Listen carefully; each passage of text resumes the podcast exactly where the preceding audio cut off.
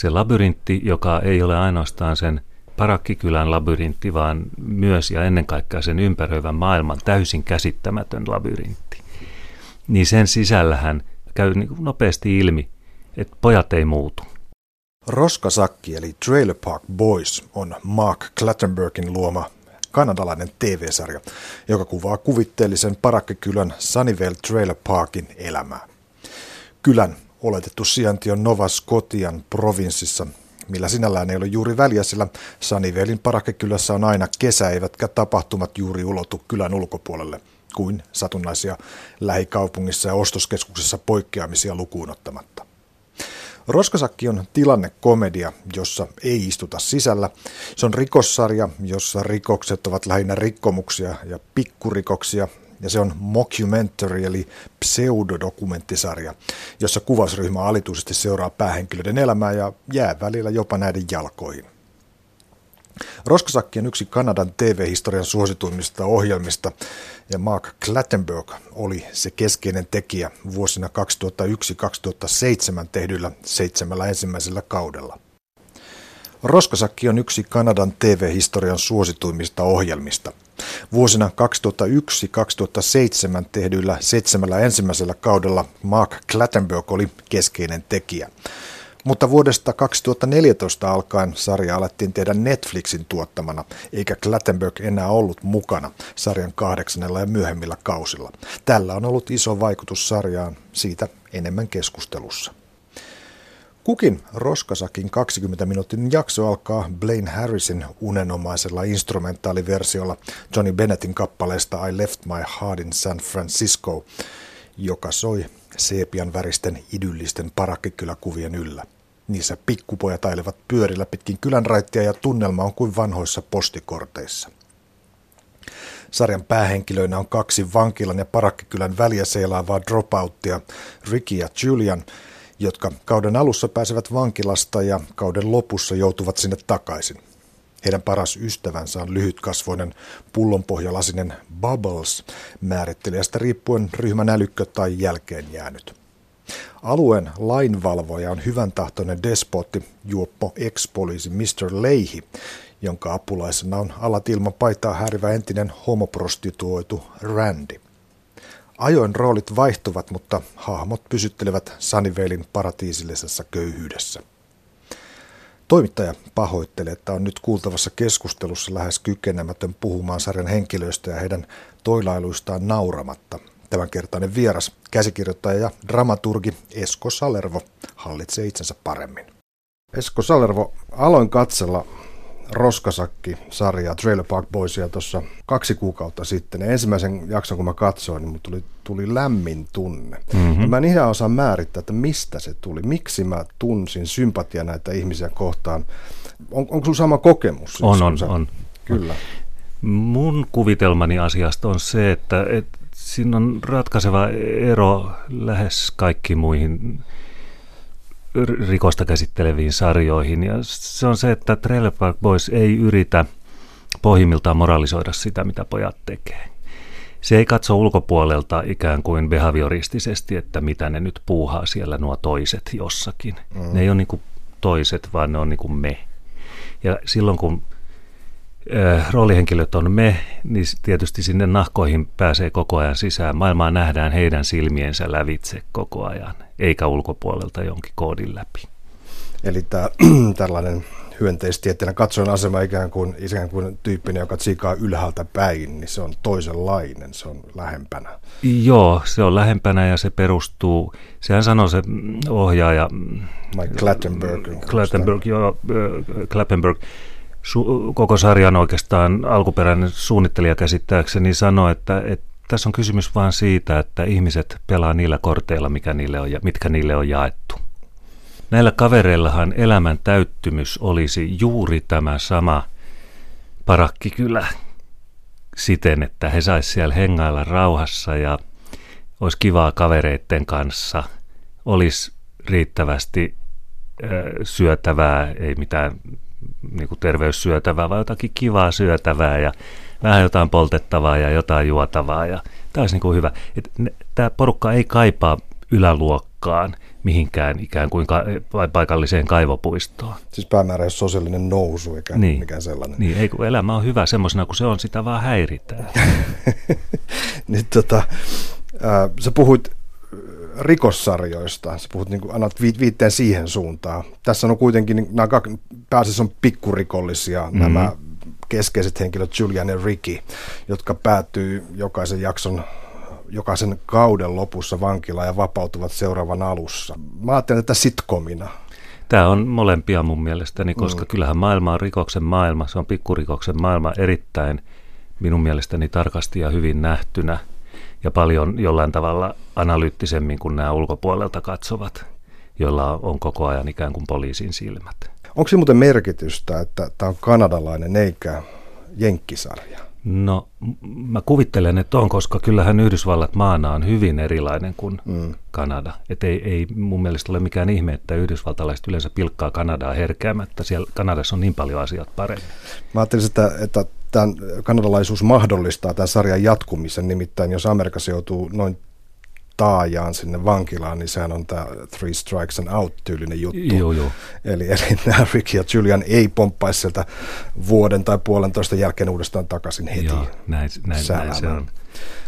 No äkkiä ajateltuna myös yhteiskunnan alempien kerroksinen kuvaaminen itse asiassa niin te- elokuvissa kuin TV-sarjossakin, sekään ei ole kovin yleistä ja, ja siis vielä myötätuntoisesti kuvaaminen. Mulla tulee nopeasti mieleen, tai tuli nopeasti mieleen brittiohjaajat Ken Loach ja Mike Lee. Mm. Ja sitten on tietysti TV-sarjoja sellaisia kuin uh, Royal Family, eli, eli Sohvanvaltajan nimellä Suomessa nähty Joo, sarja. Sohvanvaltajat on ehkä kaikkein rinnakkaisin sitcom tälle johtuen juuri siitä ihmiskuvasta. Et tota, nekin englantilaisporukka istuu siellä sohvalla ja lyö vetoa siitä, että kuinka paljon antiikkia antiikkia ohjelman esineet sitten loppujen lopuksi maksaa ja siinä se elämä melkein onkin.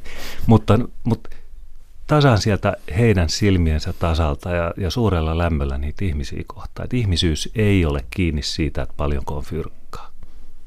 Onko, onko ne sarjat Shameless, pohjaiset sarjat, brittiläinen, äh, onko se nimi hävytöntä ja amerikkalainen versio taas on nimellä hävyttömät. Onko joo. ne sulle tuttu? On joo, kyllä. Tai siis amerikkalainen vähemmän, koska mä vähän sitä mm. katsoin ja totesin, että maailmankuva taas muuttuu, että siinä missä, missä brittiversiossa ollaan siellä sen porukan silmien tasalla hyvin ja ikään kuin sen elämän sisällä, niin amerikkalaisista tulee se ulkopuolinen katse siihen, joka jotenkin sisäänrakennetusti koko ajan porvarillisoi ikään kuin sitä maailmaa. Tämä vahingon ilo, se on tietysti mielenkiintoinen sana. Miten, miten nyt vahingon ilo TV-sarjassa muodossa, muodossa synnytetään? Vinkkasit itse, että kannattaa katsoa sinne eh, Trailer Park Boysin kahdeksanteen, yhdeksänteen kauteen, mm-hmm. jossa Mike Clattenburg, eli sarjan alkuperäinen luoja, ei enää ollut tekijänä Joo. mukana. Niin, niin siellä tuli tämmöinen tuntu, että nyt, nyt tästä on menetetty jotain. Tästä on ehkä menetetty juuri se sellainen semmoinen lämpö, että touhu oli kauhean aggressiivista, oli niin kuin korostettu sellaisia piirteitä, jotka oletettiin olevan sen sarjan vetonaula, kiroillaan niin kuin estottomasti ja ollaan muutenkin törkysiä. Joo, käsittääkseni Jenkeissä se onkin se vetonaula, koska kun Netflixistä katsoo näitä mm, kiertueita, mitä heillä on, tämmöisiä stand-up-kiertueita, Joo. niin se, on, se keskittyy nimenomaan vaan törkeilyyn mikä on kauhean tylsää aika nopeasti, ainakin mulle, että kyllähän se koukku siinä on äkkiä nähty ja sitten se pyörii paikalla. Se, mikä alkuperäisessä Trailer Park Boysissa on kiinnostavaa, on nimenomaan se äh, kohtaloon tai niihin jaettuihin kortteihin samastuminen ja sen kautta sen maailman avautuminen ikään kuin orgaanisena, että mikään tämmöinen yksittäinen elementti, niin kuin rivoilu tai tämmöinen ei ole olennainen. 8 ja 9 kausi on luonteeltaan täysin erilaisia, koska – nyt nämä kolme päänäyttelijää vetää sitä prosessia. He näkee tietysti sieltä omista hahmoistaan käsin, ja, ja aivan niin kuin näyttelijän ammattiin kuuluu, niin sitä pitää tehdä, mikä vetää. Ja, ja ihan jos Maslowin hierarkia, tarvehierarkia ajattelee, niin kyllähän ne matalan hierarkian asiat vetää helposti. Tilanne on se, että siinä on, onkohan siinä viisi vuotta väliä, kun on, sarja on jo loppunut, ja Netflix päättää tehdä lisää, koska veikkaan, että se johtuu siitä, että nämä stand-up-kiertueet on menestynyt mm, hyvin. Mm. Ja ne haistaa, että hmm, tätä, tätä kannattaa tehdä, ja nyt nimenomaan tolta pohjalta, mitä, mitä se stand-uppaaminen on. Ja, ja se tuotteistaminen näkyy siinä. Kun se alun perin se ei ole kauhean tuotteistettu, se on tehty valtavan pienellä budjetilla ja ikään kuin väkisin tunkeneet itsensä tekemään sitä toi porukka. Siinähän äh, Klappenborgin äh, koulukavereita on, on Julianin ja Rickin näyttelijät. Ja ne on, ne on hölmöily jo lukioaikana, siis tehnyt kaiken näköistä kepposta ja muuta. Mm.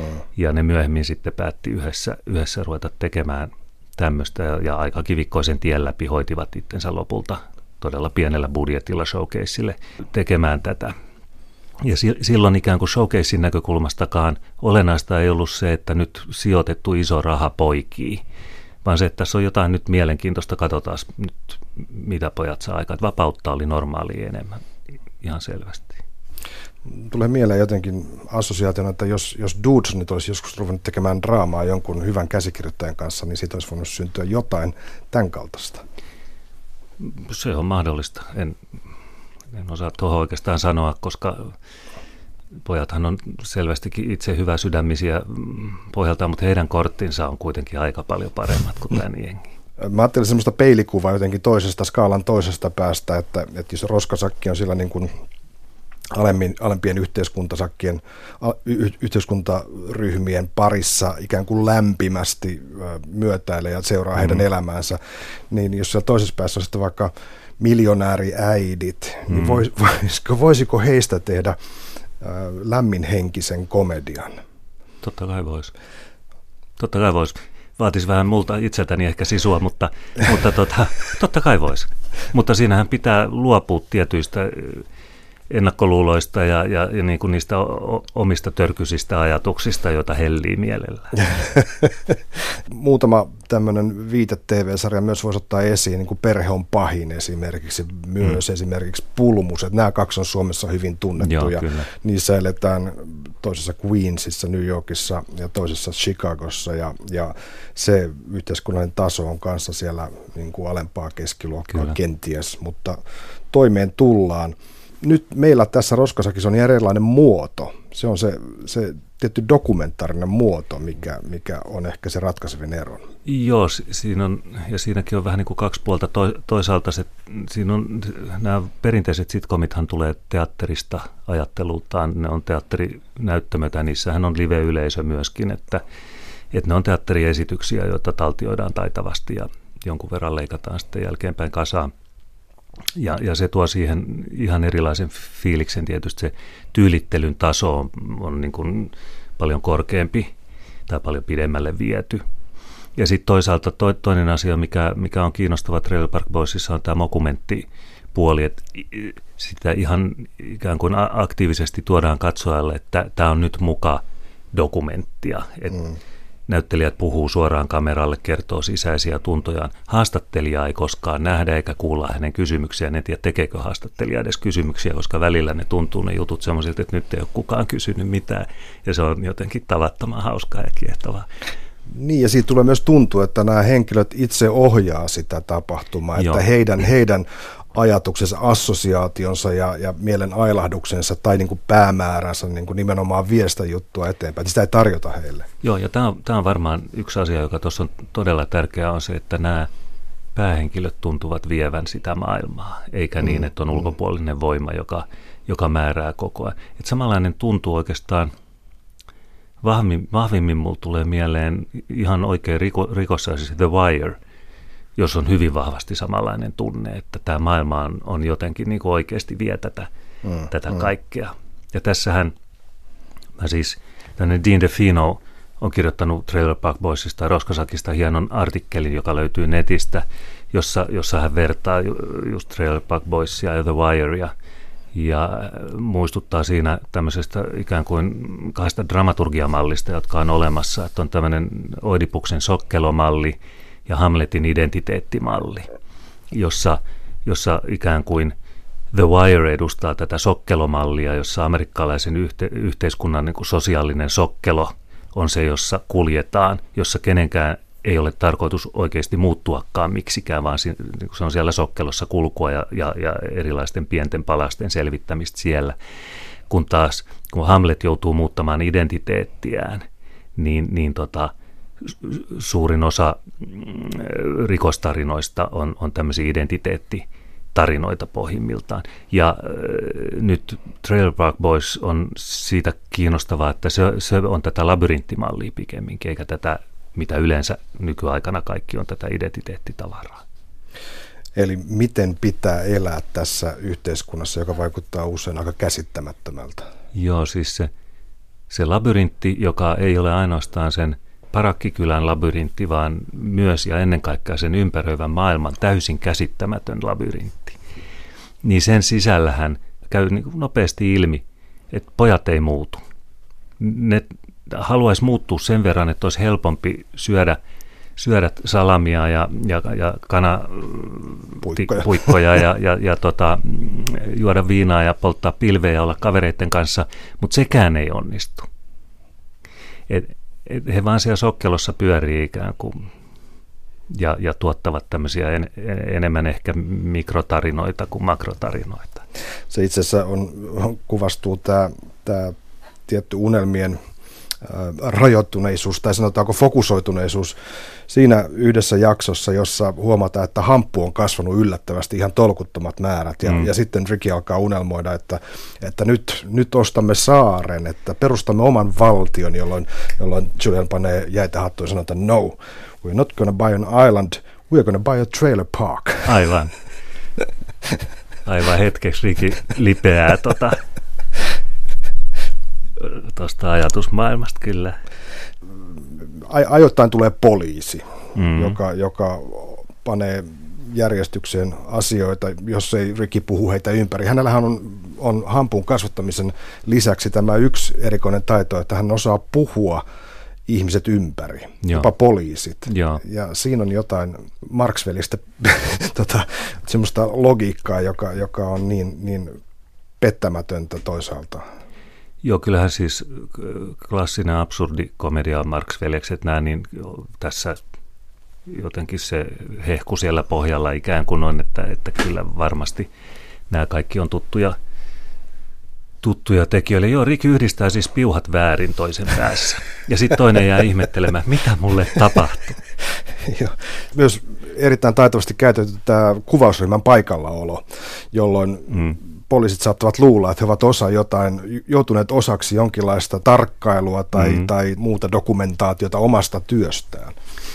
Joo, ja tämähän pyöritys menee jopa niin pitkälle, että yksi poliiseista alkaa seurustella Julianin kanssa ja, ja uskoo suureen muutokseen, jota tietenkään ei tule, niin kuin mies ei kai koskaan muutu sitten kuitenkaan parisuhteen takia – tai se on ainakin hyvin harvinaista. Ja, ja tota, sitten toisaalta George, yksi poliiseista, menettää lopulta poliisin virkansakin ja, ja päätyy tuommoiseen ostoskeskukseen vartijaksi ja, ja seurustelee Luusin Rikin entisen tyttöystävän ja lapsen äidin kanssa aina silloin, kun Rick ei onnistu saamaan häntä takaisin. Niin itse asiassa se, se ammattikierto, se sosiaalinen kiertokin on niin kuin alueen sisäistä kiertoa, että tavallaan tehtävästä toiseen mennään. Joo, ja aika korkealtakin voi tulla alas. Sämhän on tässä tota, hyvä esimerkki Sämon sivuhahmo, joka on alun perin eläinlääkäri jolle pojat vie rikin paikattavaksi, kun yksi maajussi ampuu sitä, kun ne varastaa sen ruohonleikkuria.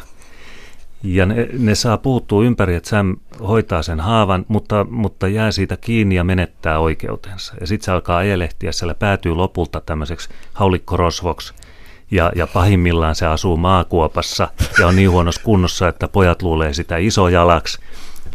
Ja, ja tota, ne on vihollisuuksissa koko ajan, koko ajan siis keskenään. Että mutta tähän kertoo myös siitä, että mikä ton kaltaisen yhteiskunnan rakenne on. Että ne suojaverkot eh, on hyvin ikään kuin ohuita tai niitä ei ole lainkaan. Että teet yhden virheen, niin kuin Sam tekee ottaessaan vastaan pikkurikollisen paikattavaksi mm. ja löydät itse maakuopasta. Siinä on jotain sadunomaista itse asiassa. Siinä on samaan aikaan jotakin sadunomaista ja jotakin ihan perinpohjin kauhistuttavaa. Että meillä on tämmöisiä teollistuneita valtioita, jotka katsoo olevansa maailman huipulla, jos, jossa ikään kuin ihmisen arvo on vain ja ainoastaan siinä, mitä hänellä sillä hetkellä on. Yhdessä vaiheessa Julian, joka kuitenkin on ollut tämän Trailer Park-alueen jonkinlainen nimeämätön kuningas, niin hän päätyy sinne jonkun kaupan takapihalle juomaan pontikkaa ja mm. halaamaan koiraa. Ja Joo. hän on niin kuin todella pohjalla. Ja tämä, on, tämä oli niin oikein hätkähdyttävä. Mutta hänet pelastaa tietysti se, mikä, mikä Trailer Park Boysissa on hienoa, että nämä pitää yhtä, että näillä on solidaarisuutta. Ja, ja loppujen lopuksi jollain tavalla se, se auttamisen eetos voittaa. Joo, on ystävyys ja sitten se, että tulee ne jäädä kuitenkaan makaamaan. Miten pahasti käykään, niin sieltä aina tavalla tai toisella noustaan. Että kukaan ei ala ikään kuin helliä itsessään sitä ajatusta, että nyt mä olen pohjalla, että tänne mä jään.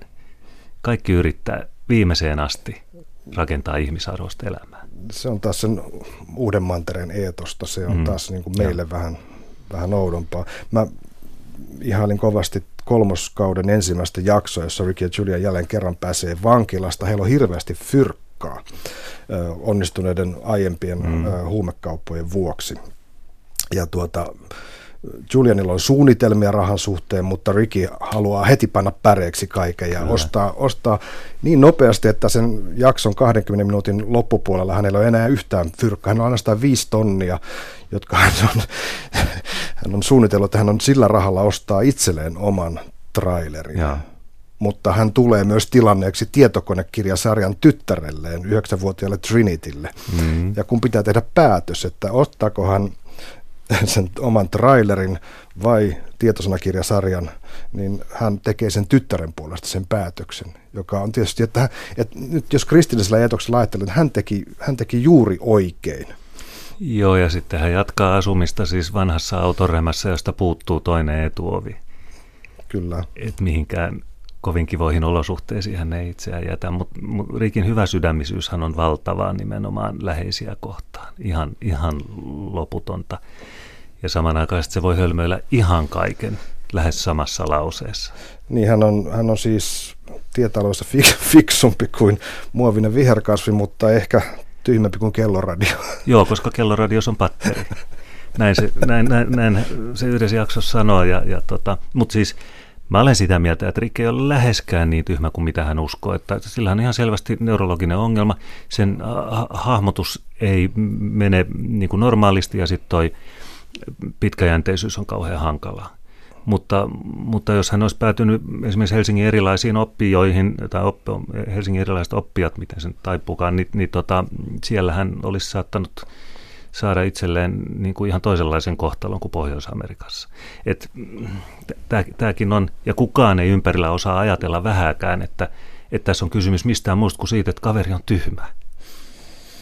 No Julian on älykkäämpi, hän kulkee jatkuvasti äh, rommikolalasi kädessä. Mm, se on, se on, se on hieno, hieno ominaisuus, että, ja huomataan välillä Ricky haluaa maistaa siitä, mutta hän varjelee sitä, mm. sitä rommikolansa hän, hän suunnittelee asioita ja hän jollain tavalla tämmöisenä hyvän tahtoisena kuninkaana siellä hoitaa asiat kuntoon. Hän on jotain Robin Hood-maista.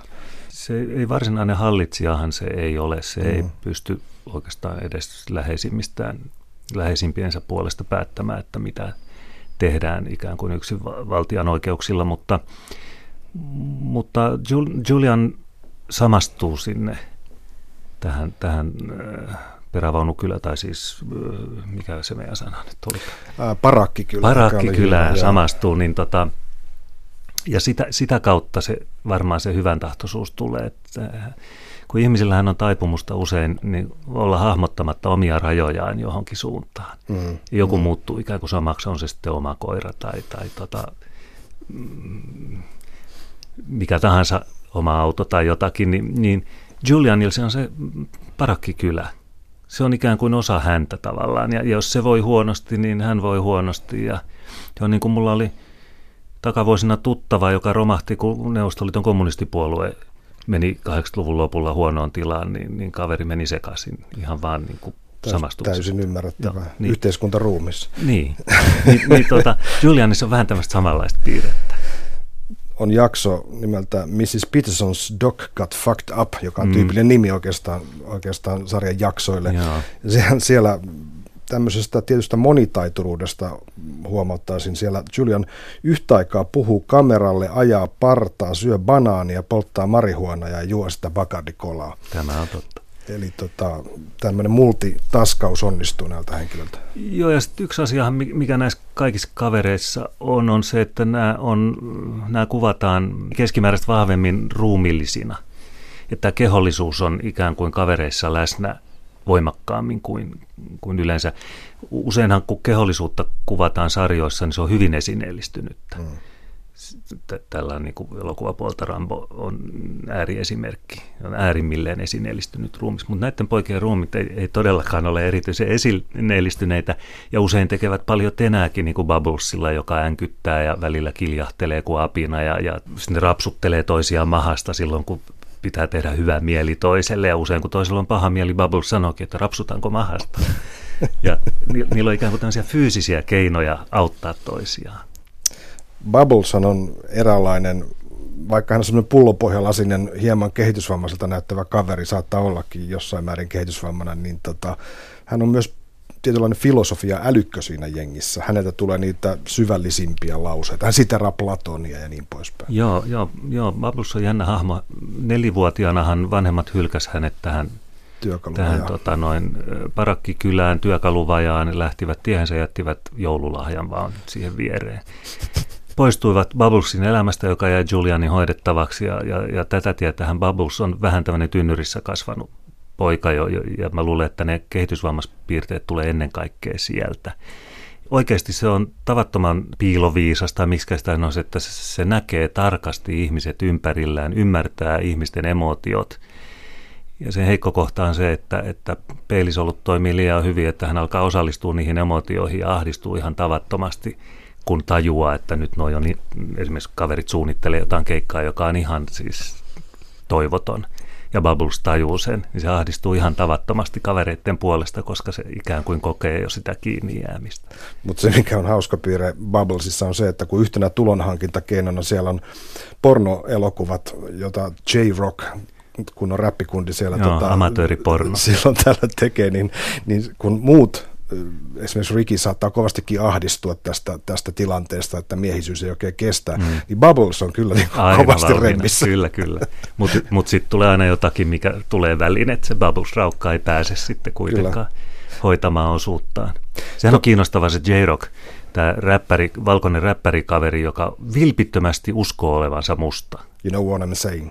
Joo, hän todella vilpittömästi uskoo olevansa musta ja, ja siihen pisteeseen asti, että lopulta hänelle ilmestyy musta nainen tuo hänelle poja, joka on ihan täysmusta ja Jerok ensin niin kuin uskoa ikään kuin onnea siitä, että hän on saanut mustan pojan, että hän on musta. Ja poika ei meinaa uskoa, mitä toi kalpeenaama on mun faija vai ei tule mitään. Lopulta ne niin kuin ostaa toistensa hyväksynnän pitää nostaa vielä yksi, yksi hahmo lyhyesti esiin, joka on Rickin isä Ray. Mm. Rattiopuden vuoksi siitä kuorma-autohommasta on luistanut kaveri, joka hänkin lukee, mutta hänellä on tietty syy. Hän uskoo kalvinismin predestinaatio-oppiin mm. tietystä syystä, joka on se, että, että hän saa sillä vieritettyä vastuun omista teostaan pois. Kyllä. Kyllä, hän on hyvin, äh, siis samanaikaisesti kun hän on äärettömän lepsu, niin hän on äärettömän ankara siihen yhdistyy hienolla tavalla nämä ääripäät. Ja samaan aikaan, kun hän vaatii tietyissä asioissa ehdotonta rehellisyyttä, samaan aikaan hän istuu pyörätuolissa ja, ja valehtelee sosiaalitoimelle olevansa halvaantunut, kunnes jää siitä kiinni. Ja päätyy sitä tietä lopulta kaatopaikalle asumaan, minne hän rakentaa itselleen sitten pienen toimivan elämän ja alkaa valmistaa siellä pontikkaa. Mikä on Jim Leihin virallinen mm. rooli. Se on val, jonkinlainen Val, se, joo, se on, se on, se on valvoja. valvoja. valvoja kyllä. Joo. Entinen poliisi, tietysti juopottelun takia eroon joutunut. Joo, hommasta. itse asiassa yhdessä, mä en muista onko se tuommoinen lisäleffa vai onko se jossain jaksossa, tästähän on tehty pitkiä elokuvia myöskin ja, ja, ja lyhyempiä tuommoisia jaksoja. Jossain näytetään, miten se menetti, sen poliisi, poliisioikeutensa menetti sillä lailla, että että olikohan se Rikin viinapullo, joka kaatui sen rinnuksille ja, ja, ja toinen poliisi ei nähnyt tätä ja sitten Leihi syytettiin juopottelusta. Ja, ja tota, eli tässä on ikään kuin tämmöinen väärys. Hänhän saa väliaikaisesti sitten poliisin valtuudet takaisin yhdessä kohtaa. Se, kyllä se oli mm. sarjasta, mm. sarjassa ja, ja tota, kekkaloi siellä sitten poliisiunivormussa, kunnes juo itsensä taas ulos sieltä, koska on alkoholisoitunut sitten täysin. Leihihän on naimisissa siis Barbin kanssa, joka omistaa tämän alueen – ja Barb pyörittää ikään kuin sieltä takavasemmalta aika pitkälle koko hommaa näkymättömistä.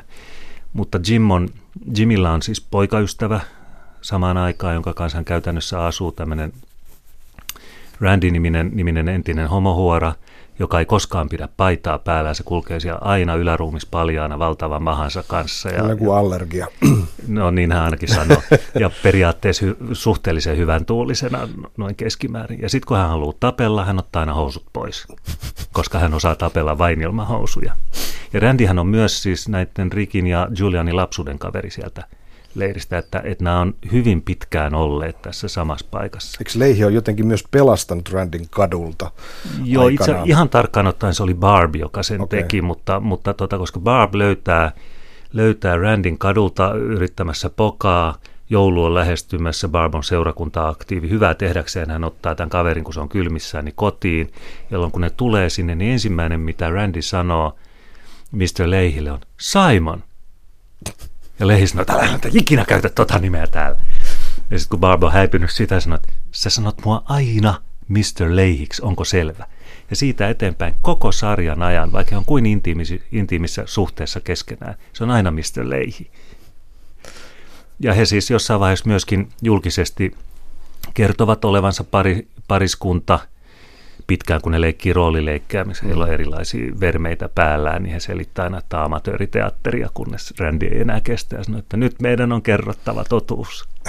Minä rakastan Mr. Leihiä. Ja, ja, ja niin edelleen. Ja Mr. Leihin päätehtävähän on siis tuhota Ricky. Se on, se on, se on koko homman nimi.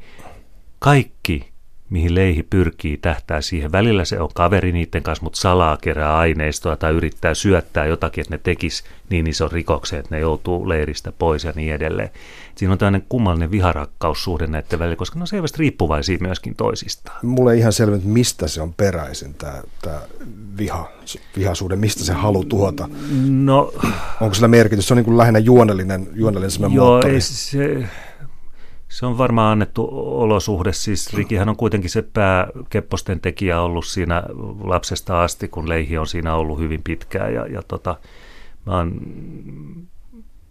koska Leihi ei alun perin tiedä sitä, että Riki on aiheuttanut tämän poliisi arvon menettämisen, niin sekään ei voi olla se alkuperäinen mm. syy. Mutta siellä on sitä kaplakkaa ollut ihan, ihan niin kuin alusta asti. Ja sittenhän Riki tekee kaiken näköistä erilaista operaatiota siinä, jossa leihi joutuu huonoon valoon ja, ja se niin kuin kypsyy ja kypsyy ja kypsyy, kypsyy siihen rikiin ja yhä, yhä pahempia juonia ikään kuin yrittää keksiä. Lopultahan se kännipäissään, ne on jossakin muualla, niin se yrittää ampua rikin poliisiunivormusta taitaa olla vielä silloin just, ja siitä lähtee leihi vankilaan. Että, että se on vähän sillä piiri pieni pyöri, että vuoro on vieressä, että kuka milloinkin siellä kaltereiden takana on. Niin, Randikin jossain vaiheessa yrittää tästä prostituutiohommaa. Hän ei nimittäin saa mistään juustohampurilaista, ja hän, se on silloin kun Riki on tässä valvojahommassa, mm. niin hän menee sinne jonnekin ostarin kulmalle ja yrittää myydä seksiä, ja tuota, sinne tulee, tulee, tulee peiteasuinen poliisinainen, Joo. joka käsittää, että, että Randy yrittää häneltä ostaa seksiä. Joo, aivan. ja sitten, kauhea kaplakka tulee, tulee sitten tästä, että kuka mitä. Joo, siis siellä se rändi pyörii kauboihattu päässä yläruumis paljaana val, valmiina antamaan palveluksia, mutta ei sitä kukaan enää halua.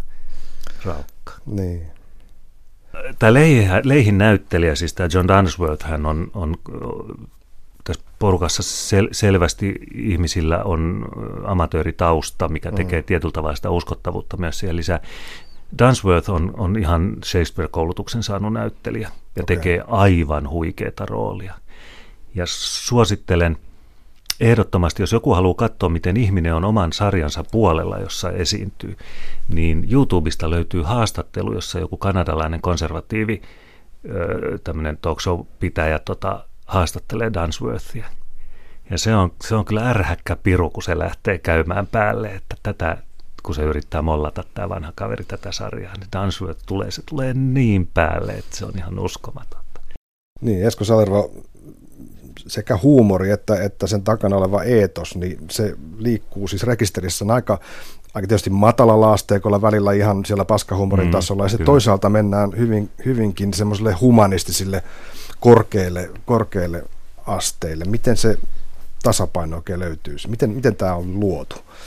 No ensimmäinen mitä tulee mieleen on se, että kun kaikella on se sama lähde, joka on se sisältäpäin näkeminen, se ihmisten itsensä kokeminen eikä heidän tarkkailemisensa. Heihin ei rakenneta asioita, vaan se on tarkalla silmällä nähtyä, koettua ja kuvattua.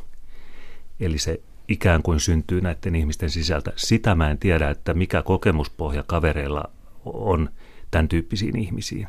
E, e, sen vaikutelman tuosta saa, että, että he tietäisivät, mistä kirjoittavat, mutta tähän, tätä mä en oikeasti tiedä. Mm. Mutta joka tapauksessa ton kaltaisessa maailmassahan vastakohdat eivät ole irrallaan toisistaan kauhean jyrkästi, vaan esimerkiksi Jim Leahy, tämä tämän, tämän alueen valvoja, niin välillä sen kanssa kaverataan ihan, välillä ollaan aivan niin myrkkyvihollisia kuin ikinä voi. Tai kun tämä Sam, tämä entinen eläinlääkäri, löytyy sieltä maakuopasta vaiheessa, jossa nämä on kovia vihollisia keskenään, ne taitaa ensin ammuskellakin siinä toisiaan. Sitten kun pojat sanoo, että äh, antaa olla, lähdetään syömään, niin Sam huutaa sieltä, tuokaa mulle kanaa. Ja okei, me tuodaan. Ja ikään kuin, siis hyvin toisella tavalla kuin suomalaisessa skenessä, jossa, jossa jos ollaan toisille vihasia, niin sit ollaan. Niin tossa ikään kuin se ailahtelee se maailma koko ajan ja ne ei, nämä vastakohdat ei sulje toisiaan pois millään lailla, mikä on myös musta kauhean hieno ominaisuus. Mun tyttäreni 14V, joka on nyt ollut viikon flunssassa, niin hän on tämän viikon katsonut uudestaan, niin kuin joskus 5-6 vuotta sitten, Pienitalo Preerialla mm. sarjaa. Ja yksi hauska piirre siinä sarjassa on se, että siellä on, siellä on aina tulee vastaan näitä nousukkaita, ahneita ja muuten ikäviä ihmisiä. Mm. Ja usein jakson kuvio on se, että esimerkiksi Mrs. Olsen, joka on sietämätön tapaus, niin hänet nolataan ja sitten hänelle naurataan, kun hänelle käy huonosti. Yeah. Ja, ja no Roskasakissa ei tapahdu tätä, tällaista nauramista – että, että, että jos se, se Sam Losko on siellä maakuopassa, niin ei, ei se aiheuta meille naurua. No, ky, no kyllä, kyllä se nauruakin aiheuttaa, mutta se nauru ei ole ikään kuin semmoista, missä osoitetaan sormella ja käkätetään. Mutta sillä tavalla, että, että ne henkilöt itse nauraisivat siellä hänen Joo, ei, joo, ei, joo, henkilöt ei keskenään tapahtuu. pilkkaa toisiaan, joo, Aivan. totta, joo, näin on. Ehkä kaikkein komein esimerkki tästä on, kun, kun Jim Leahy on menettänyt tämän valvojan asemansa kaikista maailman henkilöistä Rickille, josta on tullut viholliselle käänteen taukka, niin pahimmalle arkkiviholliselle, josta on tullut tiettyjen käänteiden kautta leirin valvoja.